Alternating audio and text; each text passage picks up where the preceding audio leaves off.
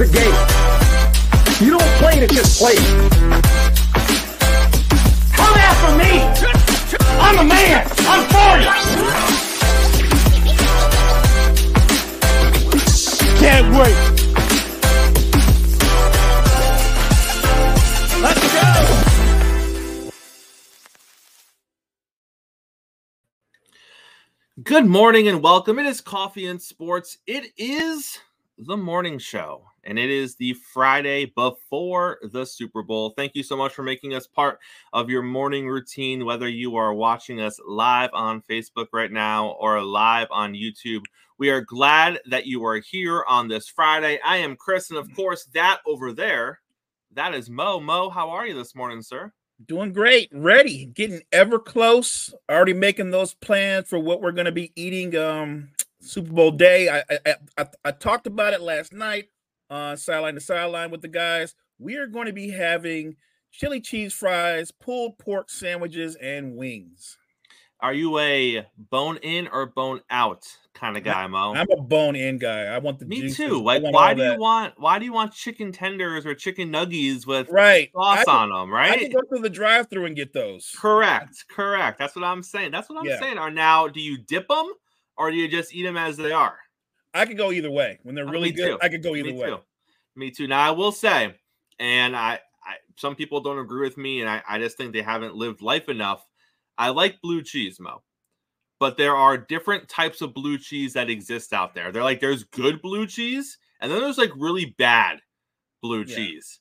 Like, almost bitter to the fifth power. Like Correct. The really okay. bad stuff. Oh, my wife does not like blue cheese. I love blue cheese. Got it. See, see, we're that's why we're partners. That's why exactly. we're partners here. Mo, N F L awards were announced this week. Let's get into it. There were a couple of surprises in there. There were a couple of not surprises in there. Uh, maybe the biggest surprise of the N F L awards, not because we didn't think he deserved it. We just didn't think it was going to go to him. And that was Comeback Player of the Year going to Joe Flacco. I think we assumed that the N F L was going to give it to DeMar Hamlin because yeah. of everything that happened with DeMar Hamlin. And we had the conversation here. We had the conversation of, did DeMar earn it based on the stat line that he put up this season? No. He, he isn't a everyday player. He isn't an every down player. He, right. he's, that's not what he is. We thought he earned it based on the fact of, my guy basically died on the field, was brought back to life, and played football again. We said that, you know, obviously those circumstances aren't going to happen maybe ever again. Correct. And even though if we were voting on it, we might vote for somebody else like a Flacco or a Baker Mayfield. We understood if they gave it to Hamlin just based on extenuating circumstances. I'm happy Joe Flacco got it, personally. I got no problem with it. I think that if you, what better comeback story is there than a guy who one one weekend is sitting at home playing with his kids, throwing the ball in the backyard to his dad and his brother, and the next weekend he's winning football games for the Cleveland Browns, and six weeks later he has them in the playoffs. That's a comeback story, Mo. That's a great story. And look, Flacco helped save the Cleveland Browns season. He, he gave their fans hope. Um, they had a great, they ended up having a really good season. It could have easily been one of those seasons where they didn't win more than five or six games, and, and you knew your fate long before we were getting around to the playoffs. So for him to come up out of his couch from playing with his kids and not just, not just be like a game manager, like, Flacco was flinging the football. Like, he was very, very aggressive. He was very effective. And he, he really gave them a lot of hope in that city. So he, he's more than deserving. And, and like you pointed out, we both thought sentimentally I would have understood it if Hamlin had gotten it. And I wouldn't have had a problem with it. But the fact that they gave it to Flacco, he was deserving because of what he did on the field. Mo, Flacco played like Shane Falco. He played like their – He played like there was no tomorrow. And let's be honest, there may not be a tomorrow for Joe Flacco. For sure. This season, those six games, that run to the playoffs, that might be it. And every week he went out there, Mo, and he played Like, this is it. Like, I am not going to be starting tomorrow. Like, once the season comes to an end, this this could be completely it for me. It is what it is. Let the chips fall where they may. That's how he played all of those games. He was successful in most. Playoffs didn't go, you know, as he might have hoped, but it doesn't take away from the story. Coach of the Year, one of the closest Coach of the Year votes of all time. It was actually a tie. Uh, the tie was decided by first place votes, and Kevin Stefanski got one more first place vote than DeMeco Ryans. And as a result, Kevin Stefanski is Coach of the Year. Now, I know Texan fans are upset this morning. I know that they felt that their coach did a lot more with a team whose expectations were a lot less. But let me tell you this right now, Mo. I don't know of another coach or another team that could survive when they hit their fourth quarterback option in a season and make the playoffs. It's impressive to make the playoffs with a rookie quarterback. I agree. It's no impressive to make the playoffs with a rookie head coach. In fact, I don't believe any rookie head coach combo has ever made the playoffs before in their first season. That's impressive. I will give you that. Getting to the playoffs when you lose your franchise quarterback, your highest paid quarterback, six games into the season, and then you go through a backup and a third string, and you have to go to a fourth string quarterback who wasn't on your team halfway through the season, who wasn't on any team right. wasn't halfway in the league. through the season. He was not in the league, and you make the playoffs, Mo. I don't know how he couldn't be Coach of the Year, keeping that together and not allowing it to fall apart. Because, Mo, had it completely fallen apart after Deshaun Watson, we would have sat here and said, they lost their franchise quarterback. It happens. Backups don't always win in this league. It is what it is, and we would have moved on. We wouldn't have thought twice about it. We would not have had Stefanski on the hot seat. We would not have blamed him for it. We just would have said it is what it is. Right, correct. But fourth-string quarterback, playoffs, I'm perfectly okay with him getting Coach of the Year. And DeMeco Ryans was deserving, but I would make the argument Stefanski winning is not a bad thing. It's not it's not a robbery. He wasn't it wasn't stolen. He earned that. Like you said, their season was dead in the water. It was over. And he had gone through multiple backups that hadn't worked out, and he He he he just I, I think he threw caution to the wind, and they gave Joe Flacco a call. They had no idea what they were going to get bringing in Joe Flacco.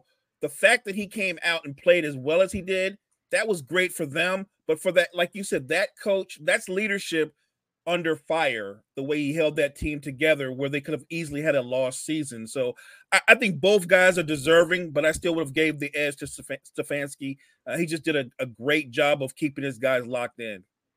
As predicted, the Houston Texan rookie duo takes the Rookie of the Year honors. Defensive Rookie of the Year goes to Will Anderson Junior Offensive Rookie of the Year goes to C J Stroud. They were the front runners for a good portion of the season. It, it makes logical sense for that to happen. Defensive Player of the Year, though, Mo, a little bit of controversy here. Defensive Player of the Year this year is Myles Garrett. There are a lot of people out there, myself included, that thought it should have been T J Watt. Mo, did the N F L get it right? Is Myles Garrett the Defensive Player of the Year? No, they got it wrong. If if you were voting Defensive Player of the Year based off of maybe the first eight games of the season, you might have given it to Myles Garrett. But but even when his season shortened, the impact that T J Watt has on the the Steelers, it's it's. It's almost like having a quarterback on defense. That's how dominant and how impactful he was. He can get after your quarterback, terrific against the run, has the speed in the hands to get out in the pass game. He is the total package defensively. Look, I, I would argue that Myles Garrett was basically unheard from the last four or five games of the season. Um, he was just living off of what he had done early in the season, and maybe that's what the voters saw. But even with the injury, I still would have said it's T J Watt. Mo, T J Watt has missed thirteen games in his N F L career. The Pittsburgh Steelers are one and twelve in those games. Coincidence? I think not. Uh, and, and let me add one more thing. I would have said T J Watt. I think you would have said T J Watt. At number two, I would have went Roquan Smith. I yes, I would Myles not Garrett. have gone Myles Garrett at two either. Because right. again, like you said, he put together a really impressive six or seven games to open the season. That was it. Then the Cleveland Browns defense was inconsistent at best the second half of the season. Right. And he himself was inconsistent at best the second half of the season. And you could argue the last month of the season, his name wasn't called. He did nothing over their last few regular season games and the playoff game. There was no talk of Myles Garrett, and he looked nothing like he looked through the first six or seven games. And then you look at someone like Watt. Yeah, he was injured. Yes, his season was shortened a little bit, but every game he played, he impacted the game. He's just a dog. So it's, it's interesting. It's very interesting, Mo. Offensive player of the year, Christian McCaffrey. Not a surprise. Not a surprise at all. Many were thinking that maybe this was the season that, you know, a non-quarterback was going to win M V P. And if it was, it was going to be Christian McCaffrey. Obviously, that was not the case. He gets the offensive player of the year nod. Obviously, he has bigger fish to fry this weekend. Offensive player of the year is nice, but I think the Super Bowl trophy, Mo, would obviously be nicer. Maybe uh, nicer. Super Bowl M V P could be would on be the horizon. Ni- yes, sir. Much I think nicer. It's been uh, twenty-five, twenty-six years since a running back has taken Super Bowl M V P honors. It's been a minute. It's been a minute. So we we we, we, we shall see. Those picks are coming later on in the show. And then, of course, the one that surprised nobody, Lamar Jackson wins his second N F L M V P. Uh, I mean, I, I don't have much to say here, Mo. I don't think he should have got the M V P. I think the M V P should have went to Dak Prescott. Um, say what you want. It is a regular season quarterback award. Uh, I think that Dak Prescott had an overall body of work during the regular season that was more impressive than Lamar Jackson. Sure, Lamar Jackson had a couple of really spectacular games late in the season. I understand that. You can sit here and say, well, you know, Dak played a lot of under five hundred teams at home and they put a whooping on them.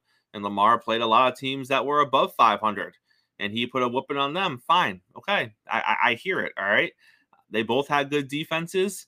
I get it, but I'm looking at stats, and I think that overall Dak was a better quarterback than Lamar Jackson was. I know that Dak doesn't have the wheels.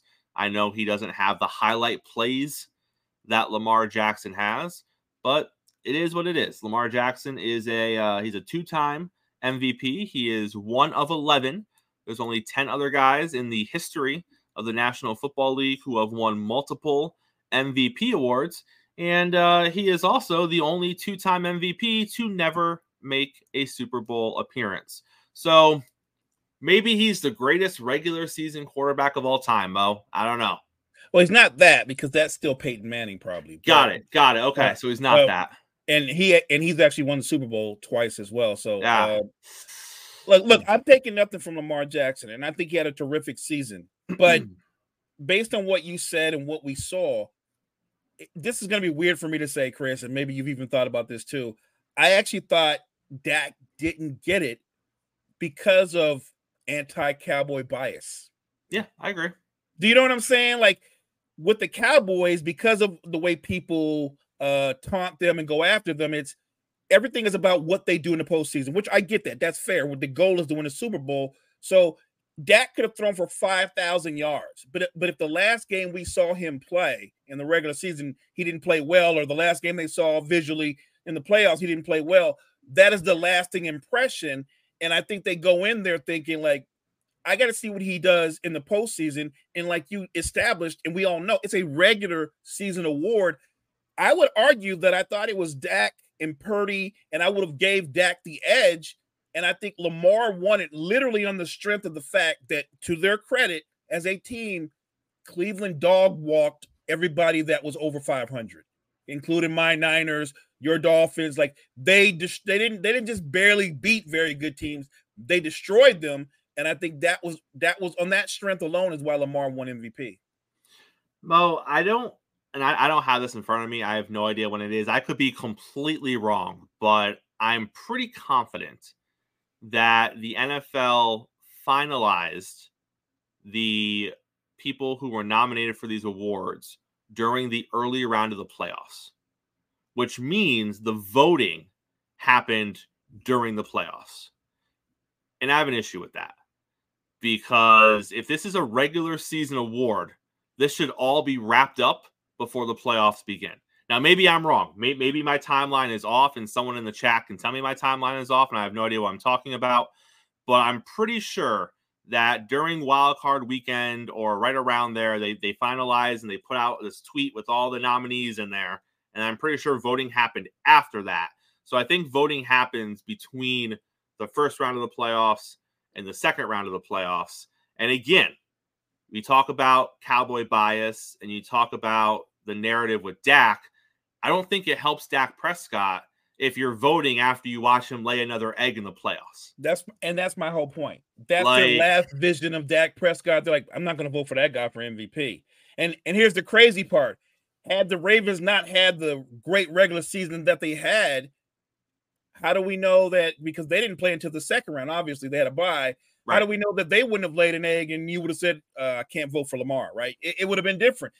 It, it's weird. Like you said, if it's a regular season award, the winner should have been done before the playoffs even started. We, we've seen the regular season. It is what it is. And I really do think that their last their last impression of Dak Prescott swayed their vote. And I have no issue with you hanging on to it for a month. That's fine. Do all the voting. Put put it out right Monday, Monday after the regular season ends. Put out who's nominated. Do all the voting that week before Wild Card Weekend starts. And then just hang on to it for a month and announce it right before the Super Bowl. That's fine. I'm okay with that. But I, I'm pretty confident that they announced during Wild Card Weekend who all the finalists were. And they voted after Wild Card Weekend. And I'm not judging the voters, but how are you going to vote Dak Prescott M V P when he gets blown up by the Green Bay Packers in the first round of the playoffs and Lamar Jackson is sitting there on a bye week with maybe the greatest defense in the N F L this season, with the uh, number one seed, with a first round bye, and being the favorite to get to the Super Bowl in his conference, which is what they were at that time? How how are you not going to vote him? So that that's my issue with it. I and I I'm not complaining that it's a quarterback award. I'm not complaining that, you know, running backs and receivers don't get more love. If right. it's going to be a regular season award, just make it a regular season award and we move on. Don't sit here and do voting in the playoffs because we're human, Mo.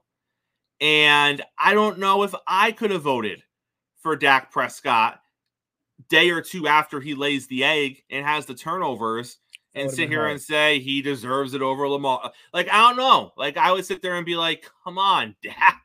Or I would still vote for him and be like, why why are you putting me in this spot? Like, right. don't give me something to work with. That spot. Exactly. Right. Don't put your voters in that spot. Wrap up the voting before the playoffs start and move on. That way it's still a level playing field, because, and I'm not saying Dak would have won in that situation. There was a ground well of support for Lamar Jackson, but at least make it so that we really are only looking at the regular season. And then if you lay an egg in, you know, game seventeen or eighteen of the regular season, that's on you. Whatever. You you did that. But don't don't take the playoffs into consideration if it's not going to be anything but a regular season award. And I digress, Mo. And I digressed. It happened. Uh, N B A trade deadline was yesterday. Uh, Mo, that was pretty that was pretty interesting, wasn't it? The the N B A, of all the major sports leagues, nobody does a better job of hyping up their free agency and, and all the what-if scenarios and how, who's interested in who. And you get hyped for it, and N B A trade line, deadline passes, and it was a big dud. It was a dud. No major trades, no major stars, nobody moved. Um, the team that was connected to like twenty different players, the Lakers, got nobody, which, which, which, which I knew would be the case, but yeah, they were connected to everybody. Lakers, the Lakers are into DeJounte Murray and Zach LaVine, and they think they can sign. They think they can sign Donovan Mitchell in the offseason. Like, they're they're connected to everybody and then get anybody, and that's fine. Like I said, I, I thought coming in, don't don't give up the pick. You you have enough to be a good team. I don't think you can win a championship, but you have enough to be a good team. Don't sacrifice your future for a guy who's probably going to bounce in a year or two, if not this offseason. We don't know. So I, I had no problem with them not making a move. Um, I was kind of surprised that other contenders weren't as aggressive. I was actually surprised that Golden State decided, you know what, we're going to keep it together and, and see if we can make another push. Um, they're going to go with the roster that they have. That's interesting to me. I don't think they're going to make a push, but um, look, I, I thought Milwaukee went out and they went and got Patrick Beverly. Maybe he can he can definitely help them at their point of attack defense. So they, they certainly can't get worse defensively than they are now. So I thought that was a good move. Look, if any team won, I would say that it would be the Knicks because they got Alex Burke and they got Bogdanović. So they got two guys that can put the ball in the basket. They gave themselves some added depth, but I don't think any contenders made major moves. Mo, we're going to go through the moves real quick, and you're just going to give me a, a letter grade, all right? Sure. Give me an instant reaction, letter grade. We'll start with the Warriors. Uh, the Warriors deal Corey Joseph to the Pacers. Uh, they get a second-round pick back for it. F. Thank you, sir. I said that as well. Uh, the Celtics made a pair of moves. The Celtics added a player to the mix and a future draft pick. Boston acquired guard Jaden Springer from the seventy-sixers. I don't even know what that is. Uh, incomplete. They did. They did get a big man from the Grizzlies. Uh, I can't remember his name. It w- but it was like right before the trade deadline. Yes, it was. And he he's going to help them out a lot. He gives them added depth. But they, that other move, incomplete. Uh, the Bucks trade away Robin Lopez to the Kings. Yeah, that doesn't mean that. That's D minus. How about the Philadelphia seventy-sixers? Get him, Buddy. They're bringing in Buddy. And and look, and Buddy Hield, if you have a healthy Embiid, that's an A. That's a that's a floor spacer. It's a shooter. The the problem I have with that is you're hoping, you're praying that you actually get Embiid back. When when is that going to be? Is that going to be before the playoffs? Is that going to be before the Sixers slide all the way into the play-in game? So I, it's one of those moves where you go, man, now we got to shoot around Embiid. And I'm like, yeah, but you don't have Embiid. So that's an incomplete. Uh, in that deal, the Spurs also get Marcus Morris. Yeah, that's nothing. And then the Pacers just got a bunch of stuff. They got some cash, cash considerations. They got a couple of second-round draft picks. Uh, they got Doug McDermott. And they got a, a gentleman's name who I cannot pronounce. So I'm not going to try to. Well, Doug McDermott is a good shooter. He, I think he'd been a Pacer before. M- maybe he can get back into the rotation. It's not a major move. It's not going to shift any directions um, in terms of how good they're going to be. Uh, the Bucks receive Patrick Beverly. The Sixers receive Cameron Payne. Like I said, whatever Beverly has left, um, I think he'll give them some toughness. He might help them with their point of attack defense that they desperately need. As far as the Sixers go, look, Cam Payne is a, a journeyman point guard. I think he can help them as a rotation player. But again, everything about Sixers, it all falls on if you have Embiid. If Embiid isn't going to be there, then the Cam Payne, Buddy Hield moves, they don't mean anything. How about Royce O'Neal to the Suns in a three-team deal? That's actually one of the better moves. Royce O'Neal is one of the better three and D guys in the N B A, so it gives the Suns a versatile defender and a guy that can uh, make shots when you're when you're doubling off of Booker or K D. So that's a good move for the Suns. I, I have no problem with that. Uh, the Dallas Mavericks get P J Washington, a twenty twenty-four second rounder and a twenty twenty-eight second rounder. And the Hornets get Grant Williams, Seth Curry, and a twenty twenty-seven first rounder. So for the Mavs, if you're playing off Luka, you do need spacing. Um, P J Washington is a good catch and shoot three. He can be streaky from three, um, but he's a good face up shooting big, and he's a lob threat. So I think that helps them. Uh, reports say that the Pistons are going to buy out Joe Harris. So Joe Harris is going to hit the open market. Joe Harris is still in the league? I didn't know that. I didn't know that. Breaking uh, news. The uh, the Nets receive Thaddeus Young and Dennis Schroeder. The Raptors receive Spencer Dinwiddie. I feel like I'm repeating myself. I didn't even know Thad Young was still in the league. Wow. Just, just, just cashing checks. Um, I think the net, what the Nets are going to do is the, the, those salaries, they're going to dump them maybe now or in the offseason. So those guys will be available in the buyout market. I think Dinwiddie's interesting because he is a really good combo guard. If the Raptors buy him out, he's going to be a very sought-after guy in the buyout market. Uh, the Knicks get two players, Burks and Bogdanović, and the Pistons get a bunch. Uh, they get four players. They get two future second-round picks. They get some cash. Well, the Knicks, like I said, they help themselves with Burks and Bogdanović. You get two guys who can shoot the three. It gives them added rotation and depth. Um, for the Pistons, I have no idea what they're doing. That's that's an F plus. The uh, Wizards and Mavs finalize a deal for Gafford. Daniel Gafford goes to the Mavs.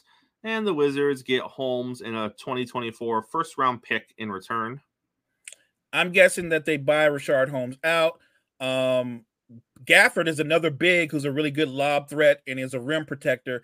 The Mavs added some more size and depth, so I, I like what they did at the end of the um, free agency. So good for the Mavs. The Thunders go out and get Gordon Hayward. Uh, the Hornets get a lot of stuff back. Uh, they get three players. They get two picks. They get some cash. Um, I'm going to ignore the Hornets because their history says ignore them. But for the Thunder, Gordon Hayward gives you a veteran presence. And coming off the bench, somebody who's a reliable scorer. I like Gordon Hayward in a leadership role. I like him coming off the bench. We're talking about the second youngest team in the N B A, and they are going to be in the postseason. So I think he's an added and a needed veteran presence on that team. So I like that move. Uh, continuing with the what is Detroit doing, they trade a second-round draft pick for House Junior Yeah, Eddie, I, I, I, and and that's somebody who might Daniel. That's Daniel House Junior, right? Yeah, yeah. They're gonna, they're probably gonna release him. So I'm not, I'm not sure what that is. It's, it seems like a salary dump move, but nobody really knows what they're doing over there. So yeah.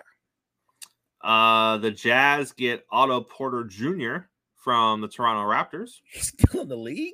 That's another one. That's three of them. I didn't even know Porter Junior was still playing. Oh, oh let me rephrase no. that. He's in the league. He's not playing. There's Correct.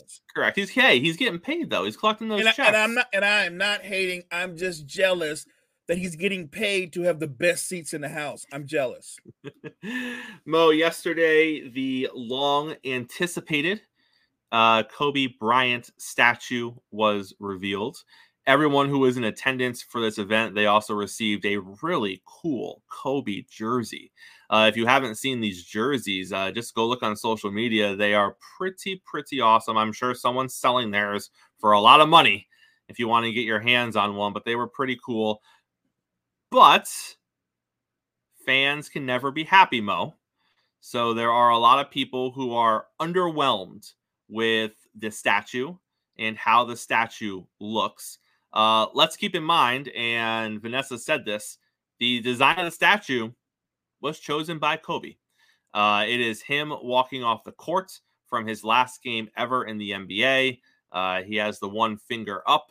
That's the game that he dropped the eighty in.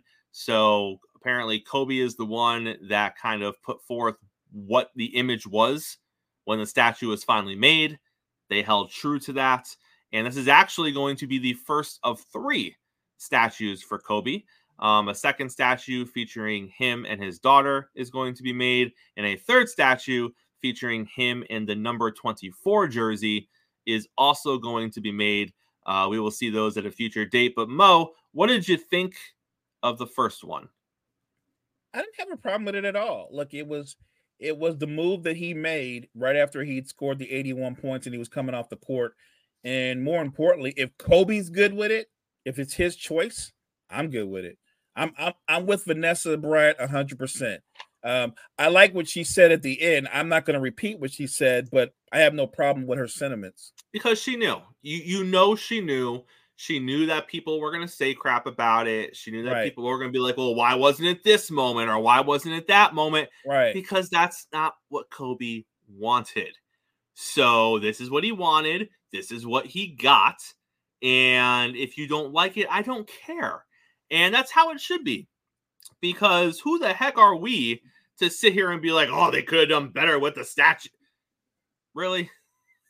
That's what we're going to get all up in arms about, the statue? Right, rather than just celebrate the fact that they were, they were doing something for him and, and about his day and immortalizing him.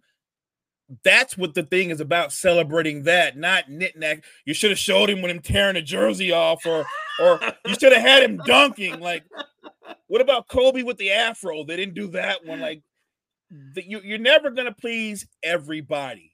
But what and, we should all agree on is they're celebrating Kobe for the career that he had, the great player that he was. Leave it at that. And Mo, it's funny because that was literally some of the comments. People wanted Kobe with the afro in the statue, and were upset that it wasn't Kobe with the like. That's that's what you were anticipating. That's what's got you all riled up. They didn't give really? him the fro. Come on. Really? Guess what?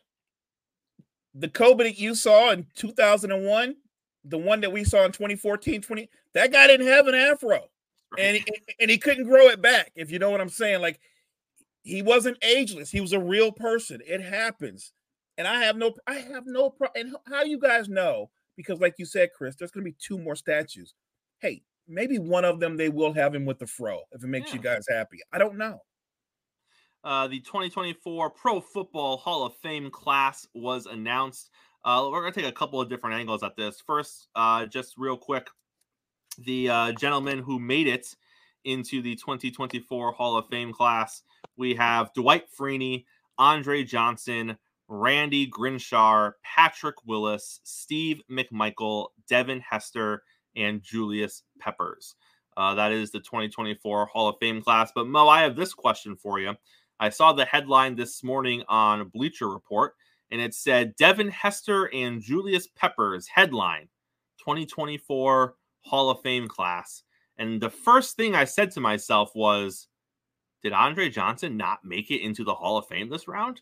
So yeah. obviously, upon further investigation, yes, he did. Mo, why, why is Devin Hester being touted as the headliner of the? I get Peppers. You're, I'm totally fine if you want to say on the defensive side, Peppers is headlining this class. We're good there. I think this is a little disrespectful though to Andre Johnson. I'm taking nothing away from Devin Hester. The records that he has as a kick returner, I got you. But can we talk about the fact that Andre Johnson was an amazing wide receiver for a very long period of time he was in a this league? Not yeah. to mention the fact that Devin Hester, you know, was also a wide receiver and nowhere near the wide receiver that right. Andre Johnson was. Yeah. They're basically playing the same position. The only difference is Hester is getting in for his special teams acumen, which, by the way, was incredible. He, he, he was terrific at, right. But they were both wide receivers. And if you just look at the wide receiver resume, Devin Hester is not a Hall of Famer. So I don't think Devin Hester is headlining any Hall of Fame class, Mo, but yeah. maybe that's just me. I don't know why he's headline. And I would actually say, if I was going to say there were headliners, I would have had Freeney, Freeney. Right, I, there I also would have picked Freeney. Yeah, Freeney, Freeney and Julius Peppers I would have had right up there with Andre Johnson as the headliners. Freeney is so unique because of his speed and that spin move. That spin move, th th the agility to have that spin move at that size to go with that strength, like at his peak, just unblockable. Um, Peppers could do a little bit of everything. So I, those are my headliners. I don't, I don't know where Hester comes into the fold there. He, look, he he's deserving of being in there. But I would have had Freeney, and I would have had um, uh, Peppers, and of course Andre Johnson. Those would have been my headliners. Mo, W W E had their WrestleMania kickoff yesterday uh, in Las Vegas. So you know why not? Super Bowl is going to be there. You already got a bunch of media out there. Might as well take advantage of it and have the WrestleMania kickoff a couple days before the Super Bowl. But Mo, we talked about this a couple days ago, and what we said was, can we just be patient? Can we just wait and see where the chips fall before we start complaining about creative, before we start complaining about decisions that W W E is or is not making? Let's see what happens on Thursday. with the press conference. Let's see what happens on Friday on SmackDown, a week after Cody gives up apparently his WrestleMania spot to The Rock. And we're on our way to Rock Reigns at WrestleMania, and Cody's been thrown to the side like the stepchild nobody loves, and the internet is up in arms. Let's just see where we are a week later. And then if things are confirmed, then we can be upset about it and we can have temper tantrums. Well, leading into last night, uh, The Rock was a guest on the Pat McAfee show, and he talked about many, many things outside of wrestling. But obviously with Pat McAfee officially being the uh, head announcer on Raw, he with Michael Cole, you know, he's going to talk about the business as well. And they're going to talk about WrestleMania, and they're going to hype up the press conference that was happening later on that afternoon. So The Rock went into this whole, I mean, he cut a promo. Let's be honest. He, he, he cut a promo on the Pat McAfee show. And as he was cutting the promo, he was talking about that there's three groups of people. Group one is Cody Rhodes. Group two are dedicated Cody Rhodes fans that The Rock has no issue with. And then group three are the Cody crybabies. And then The Rock went on to talk about how the, the son comes into the room and he wants dad to go play catch with him. But dad can't because he wants Cody to finish his story. And he's whining on the internet because right. he wants Cody to finish his story. And The Rock's talking about how the wife comes in the room and she wants a little moment, but the husband's too busy because he's upset because he wants Cody to finish his story. And he's got to go tell the whole internet about how Cody has to finish his story.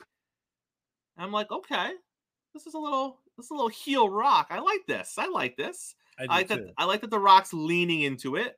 I like that we're not ignoring the fact that there is this ground well of support for Cody Rhodes. So I, I was okay. I, I didn't think anything of it, but I was okay. Then you get to the press conference, and Seth Rollins is there as well, rightfully so, as the World Heavyweight Champion. And Roman does his thing. Seth does his thing. The Rock comes out. The Rock does his thing. He gets half boos, half cheers. And The Rock's really hyping up the history of the family. They got this huge family tree on the screen behind them. There's like forty different people on it because this, the bloodline, it, it's a legitimate thing for people who don't know. It, it might be the greatest wrestling family of all time. Like it goes back, you know, forty, fifty, sixty, seventy years, generation after generation. I think it's five or six generations deep. Man, you're uh, talking about Peter Maivia, yep. the the Wild Samoans, Alpha and Seek. I mean, it there is a it is deep. This bloodline is deep. It is far-reaching. Uh, th- there are st- there are people coming up in the next generation that are going to continue this bloodline. Like it's not going away anytime soon. So all of that is happening, and you know they're they're building up Rock and Roman, and then Cody comes out.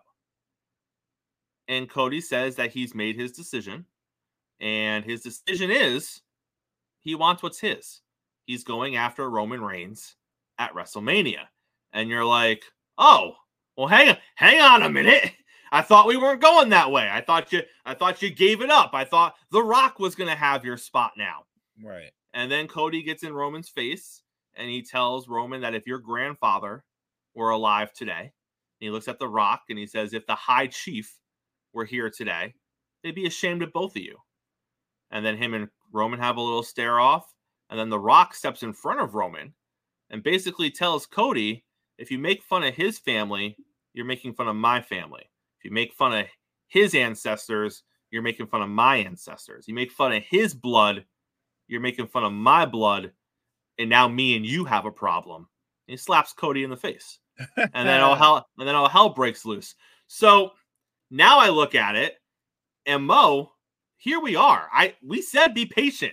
We said wait to see what happens. Exactly. We said time and time again, Roman has talked about being closer to the beginning of the story than we were to the end of the story. Right. The Rock on the Pat McAfee show even said storytelling. Just wait and see how the story unfolds. There's different chapters. There's different layers.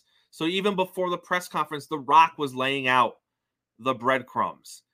And now you have this situation where The Rock and Roman almost look united because they didn't get physical on stage.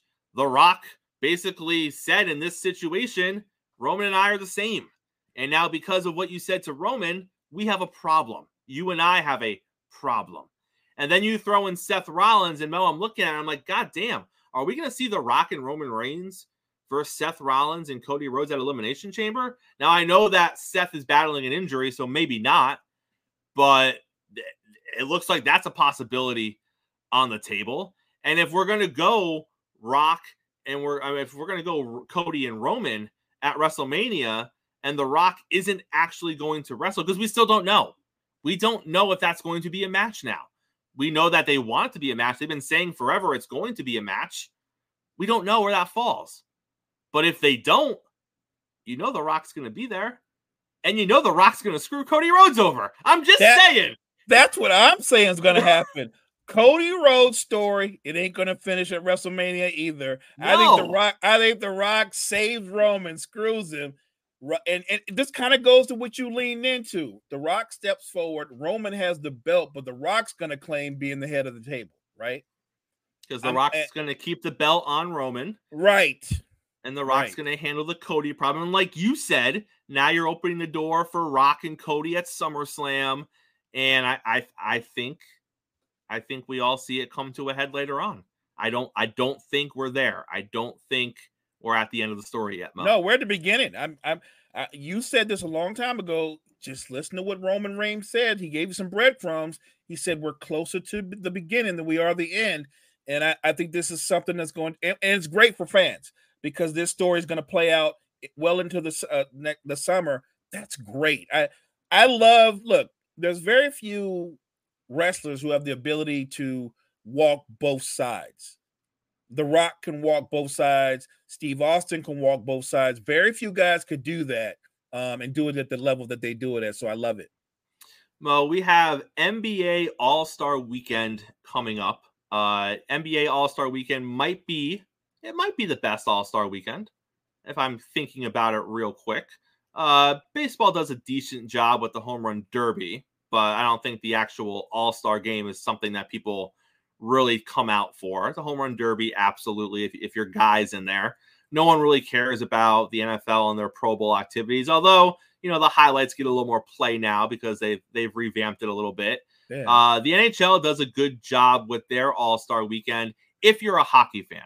I don't think the N H L All-Star Weekend is pulling in uh, any non-hockey fans or, you know, just pedestrian hockey fans. So, but for actual hockey fans, the N H L does a great job. Speaking of the N H L All-Star Weekend, and I don't know if you saw this. Uh, this is actually up on our TikTok right now. If you want to go take a look, they did something at the N H L All-Star Weekend with different celebrities, and there was like celebrity drafts for different teams and whatnot for fantasy hockey, and it was really cool.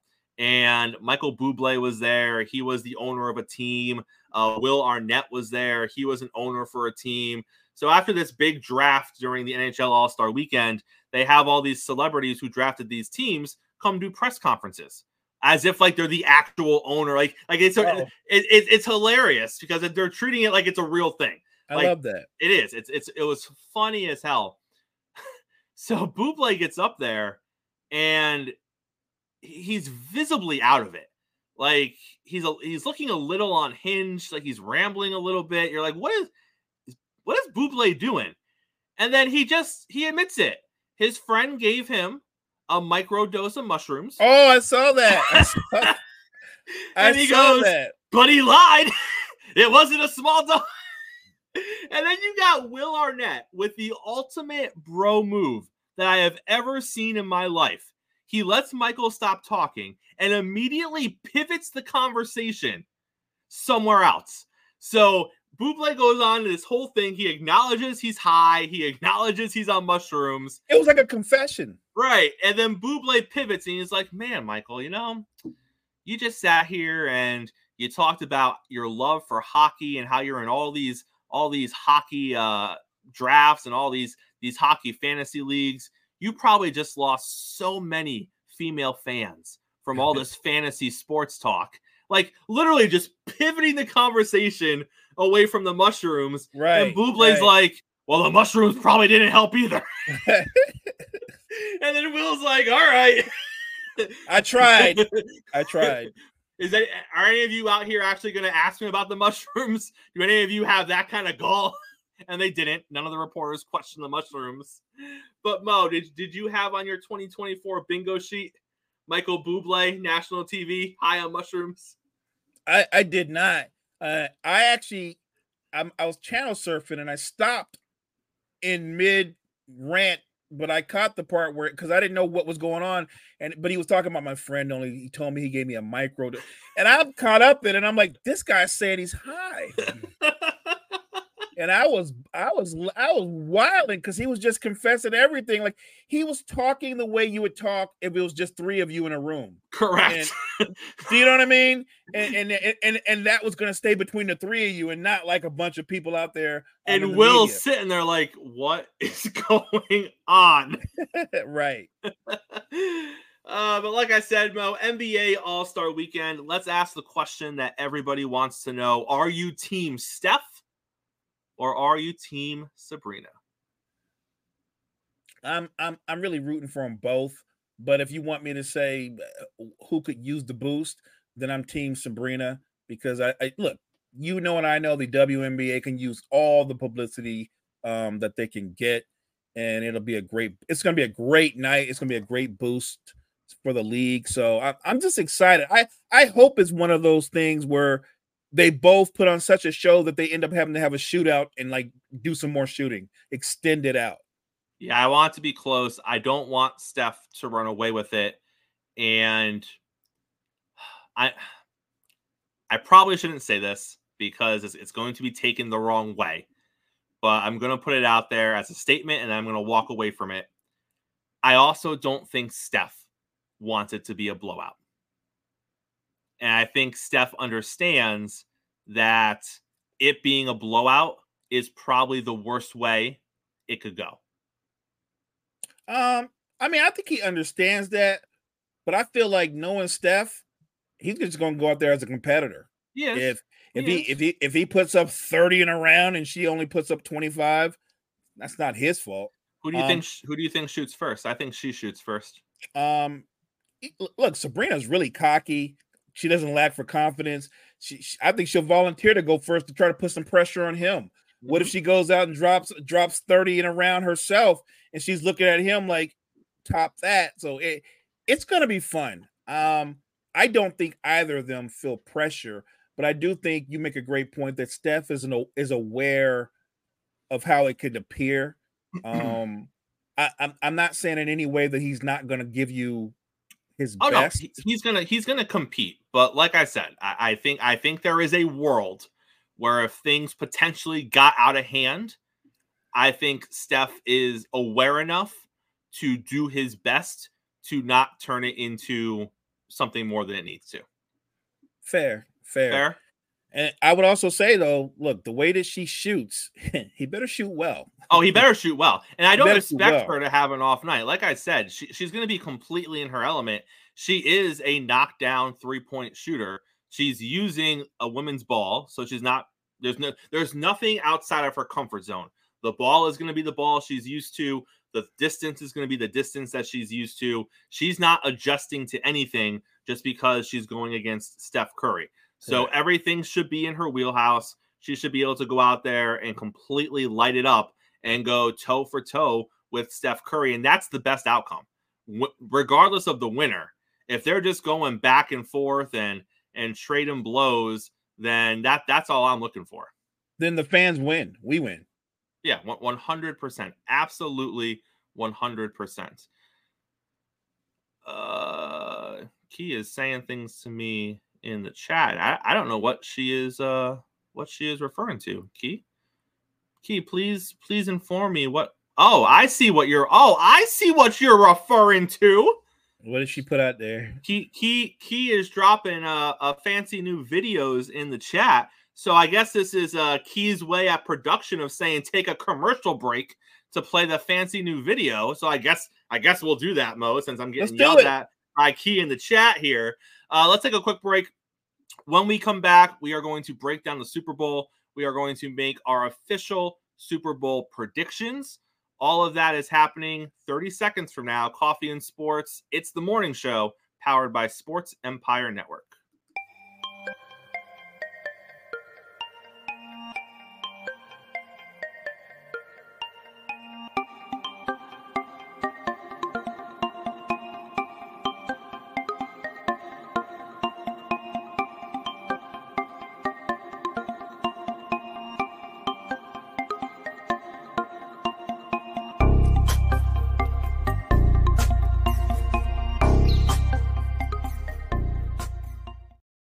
Welcome we back. Merch. We got merch. We got merch. Oh, wow. We made it. We got, we got merch. merch. Uh, make sure you uh, check out our merch. We got hoodies. We got T-shirts. We got the coffee cup because. I love coffee. Hey, come on. If you're going to be with us every morning, drink some coffee. Enjoy the show. Uh, shout out to Key and Production for hooking us up with that Great ad. Job, Key. Uh, we love the merch. We want to see you in the merch. We're going to be seen in the merch. No uh, make sure you take advantage of that. If you saw it, twenty percent off, get your merch now. Mo, it is finally time to have the talk. The Super Bowl is upon us. Uh, we know what's at stake for both quarterbacks. We know that this is another step in the legacy of Patrick Mahomes. It could be his third Super Bowl in four attempts. Um, this is his fourth trip to the Super Bowl. He has the six straight A F C championship games. He is on an absolute tear. It's also a season. Let's be honest. Five weeks ago, we said no way. We said, yes, they're going to win their division because there's no one else that's going to win that division right now because they're just, they all suck. So we said, sure, they're going to win their division, but he's not going to go on the road, and he is not going to win a playoff game in Buffalo or Baltimore or Miami or all the other places we were speculating we're going to have a home playoff game. And then he just turned around and he went through the three best quarterbacks in his conference this season. He knocked off Tua, he knocked off Josh Allen, and then he knocked off the two-time M V P, Lamar Jackson. Those, if you rank the top five quarterbacks in the A F C this season, statistically, those four guys, including Mahomes, were all going to be on that list. And he went through all of them. Now he's facing the other quarterback besides Dak Prescott, who is in the M V P conversation, in Brock Purdy.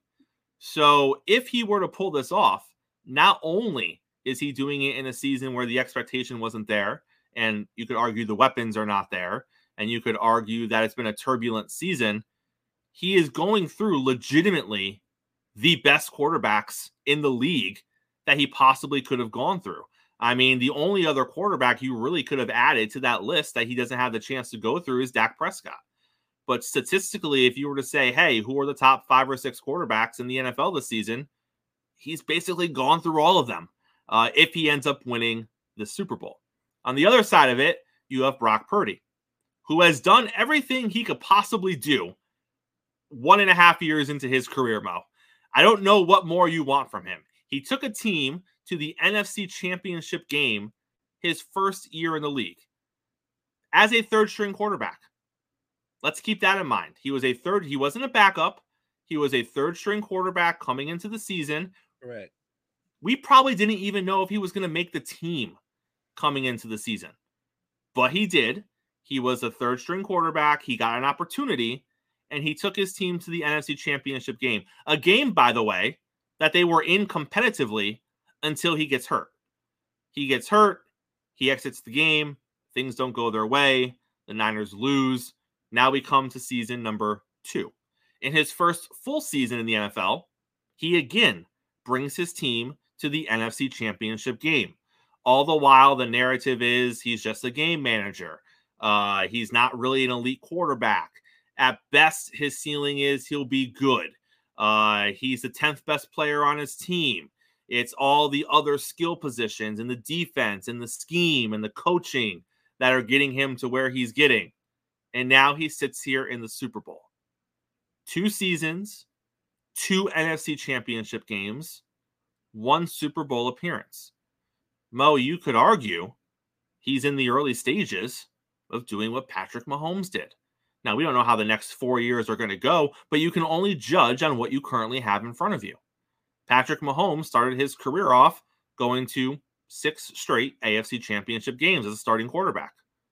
Brock Purdy has started his career off going to two N F C championship games.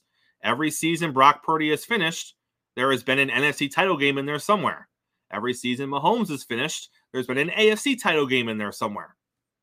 These are two accomplished quarterbacks. The only difference is Mahomes has been doing it four years longer. We know what the narrative is going to be if Brock Purdy and the Niners lose this game. It's going to fall on Brock Purdy. We get it. That's what happens in the N F L, right? You fail, it's the quarterback. You succeed, it's the quarterback. There are very few instances in N F L history where a team has failed or succeeded and they've been like, oh, well, the defense. Usually it's the quarterback that gets the glory and gets everything heaped on afterwards. That being said, Mo, I don't know, at least with the Niners, if the quarterback is going to have the biggest impact on the field. Not because he can't, but I think what you're looking at, honestly, is C M C. If the Kansas City cannot shut down C M C in the first quarter, if he gets going, everything San Francisco does on offense branches off of that. If he's having success in the run game, now you're going to see Debo have success in the run game. Now you're going to see the gadget plays. Now you're going to see different things open up offensively, all because the focus on Kansas City is going to be on C M C. Now, Gene made a great point last night on Sideline to Sideline. This Kansas City defense, most of you probably didn't realize this, is about on the, on the precipice of doing something historic. No team in N F L history has gone an entire season without allowing more than twenty-eight points in a game. The Chiefs are on the verge of doing that if they can hold the Niners to less than twenty-eight. They could lose this game and still hold the Niners to less than twenty-eight and be the first team in N F L history to do that. C M C, I think, sets the tone for the Niners. On the other side of it, I think the long drives set the tone for the Chiefs. Obviously, you got to get Kelsey involved early. Hopefully, he doesn't have a case of the dropsies. I don't think he will. He's found the fountain of youth here in the playoffs, Mo. But I think what you're going to see is it's going to be, can Kansas City sustain those long drives and just dink and dunk you to death? And then there might be a deep shot or two in there somewhere. And on the other side of the ball, can the Niners establish the run game, which is going to open up everything else their offense can do? Are there any keys that you think I didn't hit on? I think you touched on all of them. I would only add that because I expect Snead to match up with Ayuk, mm-hmm. um, I think the guy that could have a big game could be George Kittle in the okay. seams. Because remember, Kittle's not, he's a great blocking tight end. They will use him because I do think that Spags is going to come after Purdy a couple of times. Yep. But I think that because Kittle is a, he's also a vertical threat, that there will be, he will have an advantage versus the, the Chiefs linebackers or safeties that try to cover him one-on-one. I think that the the Niners, I, I would argue that in this particular game, I think C M C might have as many receiving yards as he does rushing yards. Hmm. Like he, I think he can be effective in the run. I, I, what people don't realize, I know you do because you're my partner and I know you do, the, the Chiefs defense as a unit, they're actually better than the Niners defense as a unit. Yep. They they're more they're they're like everybody knows their role. They're a more cohesive unit. They've been a more consistent unit. The Niners have bigger names and have a more wow factor when they're at their best, but they can be very inconsistent. And so I, what I need is I need Bosa. I need that front four to show up. And and they need to, when they attack on third down, they need to be disciplined in their rush lanes. Because if you're not disciplined in your rush lanes against a Patrick Mahomes, he's going to shed that first wave and gut you for ten, fifteen yards and slide. I'm with you. I think Kansas City doesn't deviate from their game, their game plan against the Ravens. Patrick Mahomes will dink you and dunk you to death. And he's his whole thing is, I need to win first down and I need to win third down.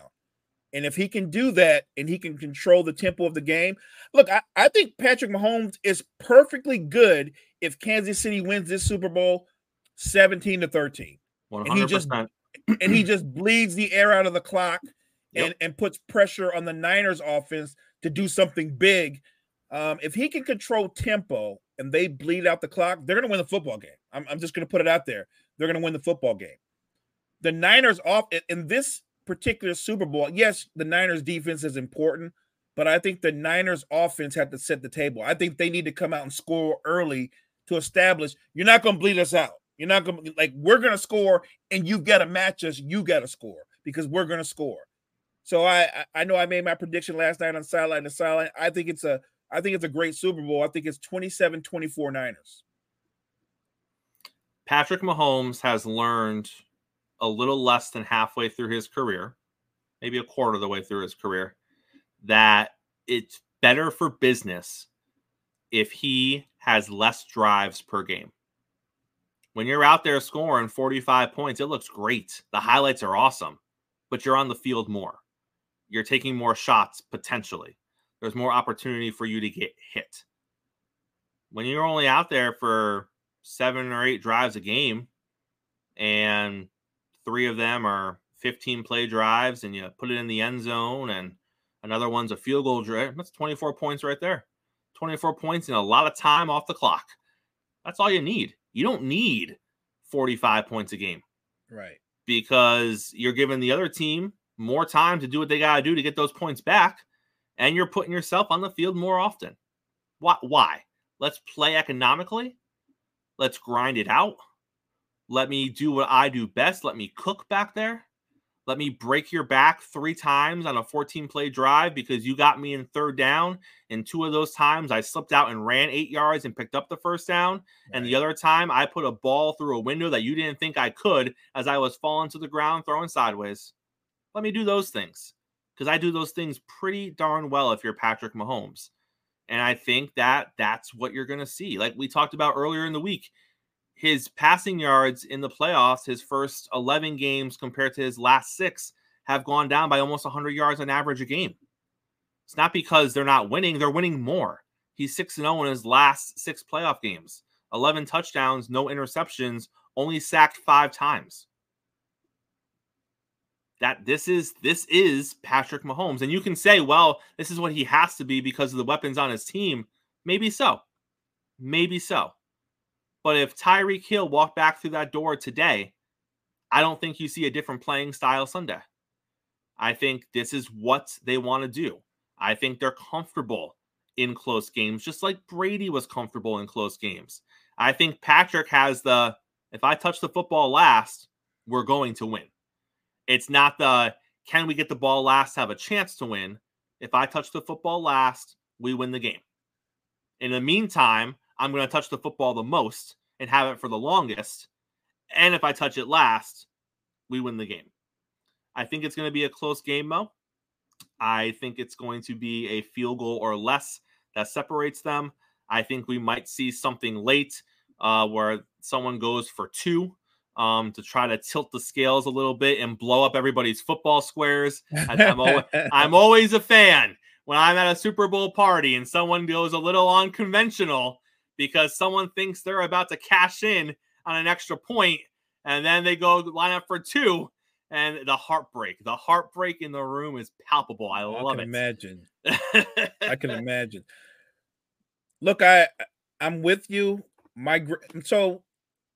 Every fan has a fear, and my greatest fear is I think it's a great Super Bowl, but my greatest fear is everything that you said. We're watching Patrick Mahomes, and I honestly think that he's traded wow factor for mastery of his craft. Mm-hmm.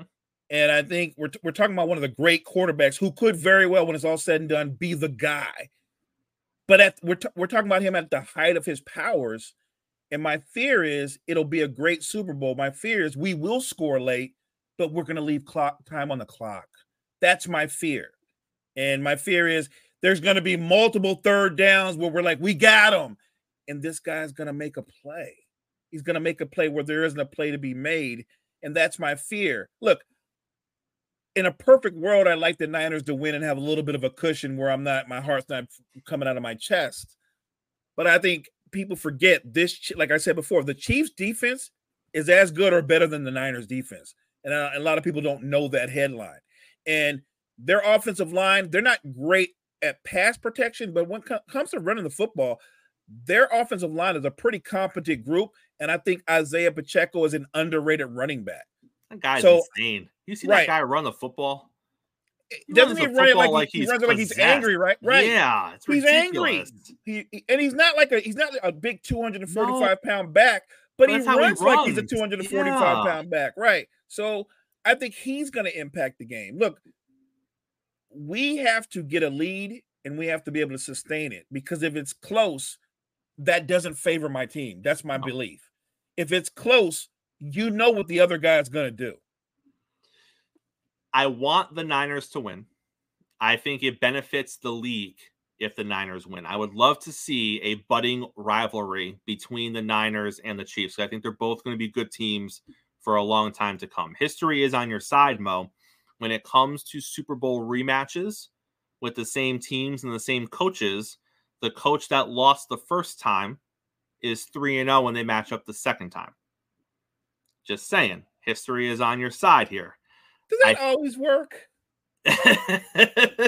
No, I'm, I'm only saying, does that always work? Because, um, well, no, you, you make a good point. I, that might be so.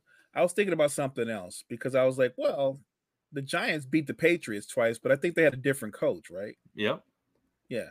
But yeah, look, if if that's something that to make to make me feel better, it won't. ma- it, it won't.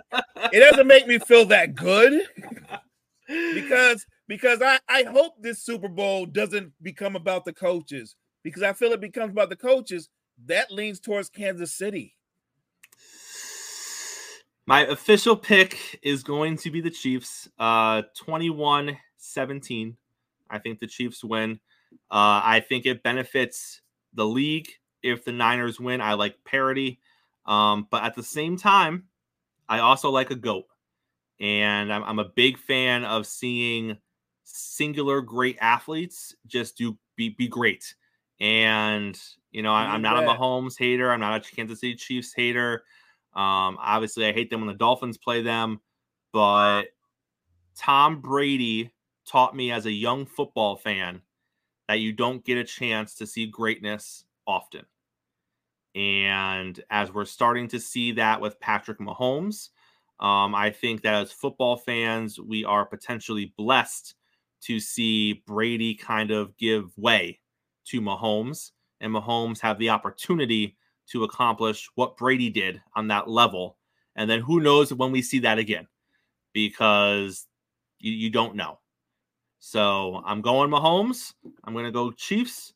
I have no problem. And we'll see what happens, Mo. I, I have no problem. That, and look, if he pulls this off, it just elevates him in the pantheon of great quarterbacks, because this is not the strongest Kansas City Chiefs team he's taken to the, the, the playoffs or to the Super Bowl. Nope. This is not this is not an explosive offense. This is this is Patrick Mahomes, Andy Reid, really physical, aggressive, fast defense. But offensively, Patrick Mahomes is like, I'm going to take you on this long fifteen play drive, and you're going to look up and go, we're already near the end of the second quarter. Yeah. like, like that's what he's going to do. Because and knows, you guys get the ball after halftime. Right, right. that, that, that's what he's trying to do. And what I, what I need is for, for, I need the, look, to me, it really is going to come down to the Niners front four. If they do their thing, it allows for Fred War, Fred Warner and Greenlaw to do their thing. Um, I, I know Warner's going to play well. I know Greenlaw's going to play well, but the up front guys, if I'm not hearing Bosa's name, if I'm not hearing Hargrove's name, they're not they're not being effective. That means Patrick Mahomes is dictating tempo, and if he dictates tempo, they will control, they will win the football game. Mo, great way to close out the week, sir. Take us to the finish. Thank you guys so much. Everybody in the chat, we appreciate you guys so much. Thanks for the support. Hey, Key, appreciate you. We got merch, everybody. Merch. Check out all the great content we have to offer for you guys at Sports Empire Network. Check out the Empire. hey, make sure you come back here on Monday. We're going to talk everything Super Bowl. Uh, we'll talk about every all the fallout from the Super Bowl. We will talk about the Super Bowl ads. Make sure you check those out. We'll talk a little bit of Super Bowl foods, all of that and more Monday. It's Coffee and Sports. It's the morning show powered by Sports Empire Network, and we will see all of you Monday morning. I mean, you can see right now, without LeBron, Lakers are, are struggling. Let me tell you about a team I hate, all right? I know the Dallas Cowboy fan is here, so I had to make sure he knew how much I hate this Oh, team. I'm ready. I've often said that the people who run baseball, they try very hard to ruin it. I'm from Brooklyn. I don't have a problem saying it to his face. Oh, I'm from Brooklyn. Hey, hey, guess any...